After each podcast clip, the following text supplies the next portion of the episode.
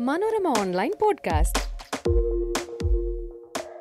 Bullseye P Kishore serious special correspondent Malayala Manorama.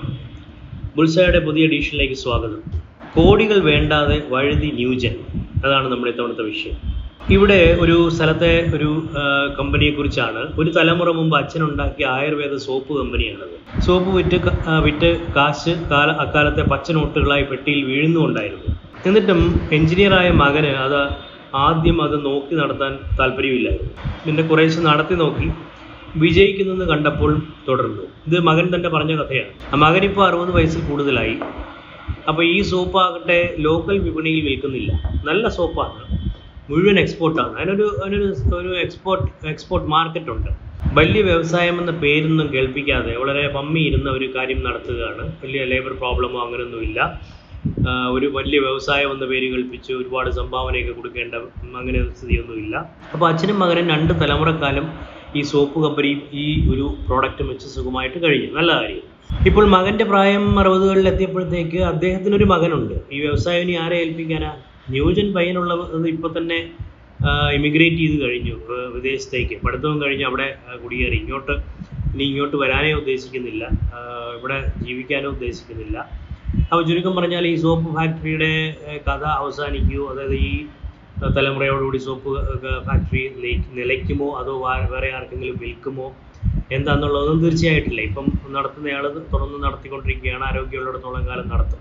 ഇത്തരം പ്രശ്നം കേരളത്തിൽ സർവ ബിസിനസ്സുകളിലുണ്ട്. അതായത് ആയിരക്കണക്കിന് കോടി വരുമാനമുള്ള ബിസിനസ് കുടുംബത്തിലെ യുവതലമുറ പോലും കാനഡ ഓസ്ട്രേലിയ എന്നൊക്കെ പറഞ്ഞ് കുടിയേറ്റം നടത്തുകയാണ്. ഇവിടുത്തെ ഇവിടുത്തെ കാശ് അവിടെ കൊണ്ടുപോയി.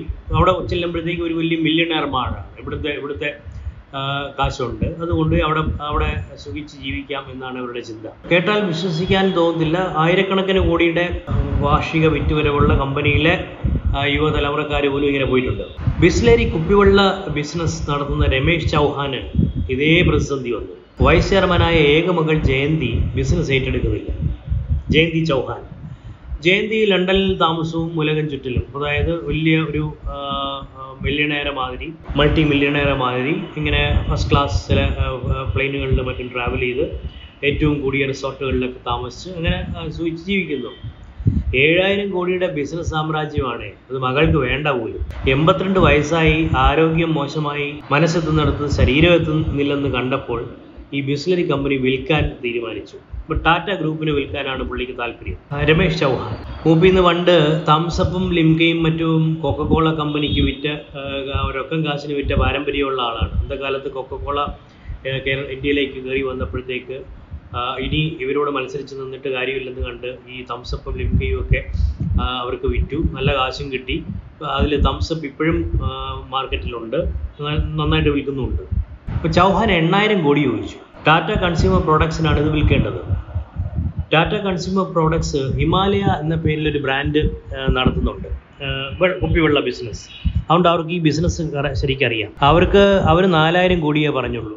എണ്ണായിരം കോടി ചോദിച്ചപ്പോൾ കൊടുക്കുക ഏഴായിരം കോടിക്ക് ഉറപ്പിച്ചെന്നും മറ്റുമൊക്കെ കേൾക്കുന്നു. പക്ഷെ പുള്ളി ഒരു വിധത്തിൽ അത് ഫൈനലായിട്ട് എഗ്രി ചെയ്യുകയോ അത് ഡീൽ ഉറപ്പിക്കുകയോ ചെയ്യുന്നില്ല. അദ്ദേഹത്തിന് ആ തല അടുത്ത തലമുറയ്ക്ക് കൈമാറണം.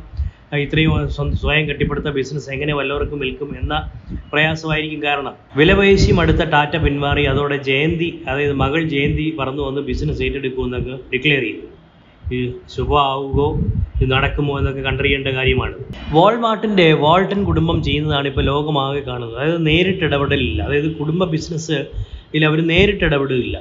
നേരിട്ട് ഇടപെടാതെ ആൺ ആൺമക്കളെ ഉണ്ടായിരുന്നു. അവരെല്ലാം കൂടി സി ഒമാരായിട്ടൊക്കെ ഓരോ അവരുടെ കമ്പനികളിൽ പ്രൊഫഷണൽസിനെ നിയമിക്കും. എം ബി എ ഒക്കെ കഴിഞ്ഞ് വരുന്ന മിടുക്കരായിട്ടുള്ള ആൾക്കാരെ ഇന്റർവ്യൂ ചെയ്തെടുത്ത് അവരെ നിയമിക്കും. ബിസിനസ് മുഴുവൻ അവർ നടത്തിക്കോണം. ഇവർ യാതൊരു കാരണവശാലും ഇടപെടത്തില്ല.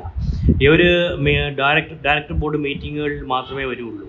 ബിസിനസ് നടത്തുന്നത് മോശമാണ് ഉദ്ദേശിച്ച ടാർഗറ്റ് ഒന്നും എത്തുന്നില്ല എന്ന് കണ്ട് ആ സിഇഒയെ പറഞ്ഞു വിടുക വേറൊരാളെ എടുക്കുക. അങ്ങനെ ഒരുള്ളൊരു ബിസിനസ് മോഡൽ ഇപ്പോൾ ലോകത്ത് എല്ലായിടത്തും വന്ന് അതായത് ഫാമിലി മെമ്പേഴ്സ് അവർ തമ്മിലപ്പോൾ വഴക്കും ഈഗോ പ്രോബ്ലംസ് അങ്ങനെയൊക്കെയുള്ള പ്രശ്നങ്ങൾ വരും. കുടുംബത്തിനകത്തെ പ്രശ്നങ്ങളൊന്നും വരാതിരിക്കാൻ ഇവർ ഡയറക്ടർ ബോർഡ് ഡയറക്ടേഴ്സ് ആയിരിക്കുക ഡയറക്ടർ ബോർഡ് കൂടുമ്പം വരിക. എന്നിട്ട് അവർ പ്രോഫിറ്റ് ഷെയർ ചെയ്യുക. ലാഭം പണം ഷെയർ ചെയ്യാൻ വളരെ എളുപ്പമാണ്. അധികാരവും കമ്പനിയിലുള്ള സ്വാധീനവും മറ്റും ഷെയർ ചെയ്യുന്നത് പോലെ അല്ല. പണം ഈസി ആയിട്ട് ഷെയർ ചെയ്യാം ഓരോരുത്തർക്ക് എത്ര പെർസെന്റ് ആണ് ഷെയർ ഉള്ളതെന്ന് വെച്ചിട്ട് ഈസി ആയിട്ട് ഡിവൈഡ് ചെയ്യാൻ പറ്റുന്നതാണ്. അതുകൊണ്ടാണ് ഇവർ മുഴുവൻ പ്രൊഫഷണൽസിനെ ഏൽപ്പിച്ചിട്ട് ഇവരാരും കമ്പനിയിൽ കാര്യങ്ങളിൽ ഇടപെടാത്തത്. ഒരു വാസ്തവം പറഞ്ഞാൽ ലോകത്തിലെ തൊണ്ണൂറ് ശതമാനം ബിസിനസ് ഫാമിലി ബിസിനസ്സാണ് അത് കേരളത്തിലോ ഇന്ത്യയിലോ മാത്രമല്ല. ബാക്കി ഇറ്റലിയിലും ജപ്പാനിലും അമേരിക്കയിലും ഒക്കെ അങ്ങനെ തന്നെയാണ്. ഇതിൽ ഒരുപാട് ഡ്രാമയുണ്ട്. നിങ്ങൾ എച്ച് ബി ഒയിലെ സക്സഷൻ സീരീസ് സൂപ്പർ ഹിറ്റ് ആയത് വെറുതെ അല്ല. സക്സഷൻ സീരീസ് അതായത് ഒരു എച്ച് ബി ഒയിലെ ഒരു സീരീസ് ആണ്. ഇപ്പോൾ അതിൽ റൂപ്പർട്ട് മർഡോക്കിന്റെ കുടുംബം ആണ് ഒരു ഏകദേശം ഒരു കഥ. അവരുടെ ആ കഥ അവലംബിച്ചാണ് അത് ചെയ്തിരിക്കുന്നത്. ന്യൂയോർക്ക് ടൈംസ് കുടുംബവും ഒക്കെ വെച്ചിട്ട്. അതൊരു ഈ ഒരു കുടുംബ ബിസിനസ്സിന്റെ ഒരുപാട് ഡ്രാമകൾ കാണിക്കുന്ന ഒരു സീരിയലാണ്. Thank you Manorama online Podcast.